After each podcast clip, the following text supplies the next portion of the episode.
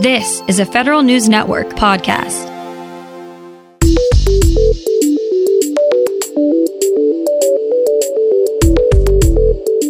Coming up on today's Federal Newscast, as Congress looks to finalize a coronavirus emergency bill, we take a look at just what's in there. Turns out the military housing situation is as bad as it seems.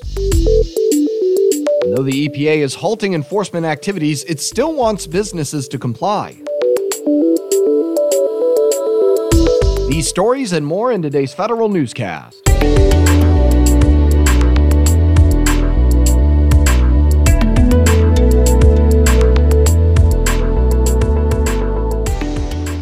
Welcome to today's episode of the Federal Newscast. I'm Eric White. The $2 trillion stimulus package passed by the Senate includes some relief for federal retirees. It allows retirees to withdraw up to $100,000 from their retirement accounts without incurring the usual tax penalty. Retirees will have to pay that money back within three years, though. The waiver also applies to people who are diagnosed with the coronavirus or are out of work. The stimulus also temporarily waives required minimum distribution rules for thrift savings plan participants. So, who's going to oversee that $2 trillion pot of money? Federal News Network's Jory Heckman has more on that. The bill would have the president nominate and the Senate confirm a special inspector general for pandemic recovery. That IG would oversee a $500 billion stabilization fund to support airlines and other industries. The bill would also stand up a pandemic response accountability committee to audit and investigate claims of fraud, waste, and abuse of coronavirus spending. The Senate would also give the Government Accountability Office another $20 million to oversee the spending. I'm Jory Heckman. The bill also sets aside $10.5 billion for the Defense Department. More than $4 billion of that money would go to providing health care to service members and their families, buying medical equipment, and expanding the capacity of hospitals. $1.5 billion will go to the National Guard for emergency deployment, and more than 400 million will go toward developing a vaccine and antiviral medications for COVID 19. That money also keeps DoD labs open 24 7 and pays for diagnostic testing.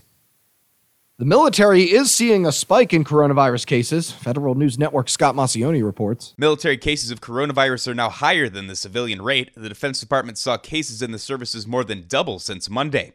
At last count, the Pentagon had 600 defense related cases. 280 of those are service members, 134 are civilians, 98 are military dependents, and 62 are contractors. Only 27 of the total cases have led to hospitalization, and one contractor died earlier this week after being infected infected. I'm Scott Maucione. The Defense Department's premier medical school is awarding degrees to hundreds of students a month and a half ahead of their normal graduation date. 150 new doctors and 33 advanced practice nurses will graduate from the Uniformed Services University of the Health Sciences will graduate from the Uniformed Services University of the Health Sciences on April 1st. USU leaders say they made the decision because the students are ready and they're needed to help DoD fight the coronavirus pandemic. Another 26 nurse anesthesia students will graduate on May 1st. The Government Accountability Office is out with its own evaluation of the military's privatized housing program. As Federal News Network's Jared Serbu reports, the results are not pretty. By and large, the report identifies oversight gaps that DoD leaders have already acknowledged. Specifically, GAO found that the data the military collects from housing companies doesn't deliver meaningful information on actual housing conditions. Defense personnel do conduct some in person inspections, but only on a tiny sample of homes. Auditors also found widespread anomalies in the data that housing companies report to the military service services. Jared Serbu, Federal News Network. Agencies aren't entirely off of their paper diet. The Government Publishing Office sent out more than 3 million federal publications during the agency's first week of being on emergency status due to the pandemic. GPO provided citizens with publications from the Census Bureau, the Transportation Security Administration, the Consumer Product Safety Commission, and many other agencies. About half of all the publications distributed were from the 2020 census. GPO also continues to publish the congressional record, congressional calendars, and other legislative documents when Congress is in session.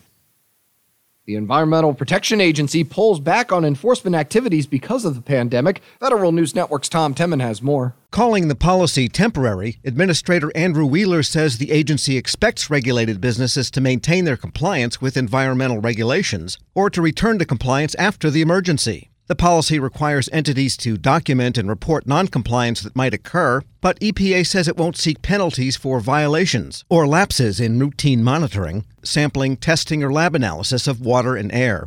Now, that relaxed policy does not apply to Superfund site cleanup. I'm Tom Temin. Ramping up IT modernization efforts at one agency paid off during the pandemic emergency. Here's Federal News Network's Jason Miller. The National Science Foundation rolled out two technology tools more quickly than planned to ensure employees could telework more efficiently. Dorothy Aronson, the NSF CIO, says the week before agency leaders decided all employees should work remotely, her staff implemented the Zoom video teleconferencing application and Microsoft Teams collaboration tool across the entire department. She says her staff completed the project well ahead of schedule. Those tools, along with a few other tweaks to the network and VPN, are letting employees take full advantage of all of NSF's technology options. I'm Jason Miller. As the IRS looks to make more of its services available online as part of its six year business modernization plan, it needs to make sure they're safe from hackers.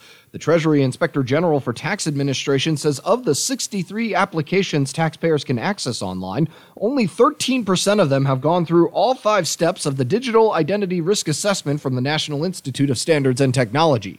TIGTA recommends the IRS Chief Information Officer take steps to speed up assessments of the remaining applications. And should union officials be allowed to use official time to lobby Congress? The Federal Labor Relations Authority is looking for comments on that very topic. The solicitation came at the request of the National Right to Work Legal Defense Foundation, which says Congress never authorized the use of appropriated funds for lobbying activities, and therefore, the 40 year old management relations statute does not allow unions to use official time for interacting with Congress. FLRA will solicit public comments through April 24th. The National Right to Work Foundation lobbies against some union activities. You can find more information about these stories at federalnewsnetwork.com. Search Federal Newscast. Subscribe to the Federal Newscast on iTunes or Podcast One. Follow us on Twitter. Our handle is at Federal Newscast. And stay up to date with your agency's response to the coronavirus at our coronavirus resource page at federalnewsnetwork.com. I'm Eric White.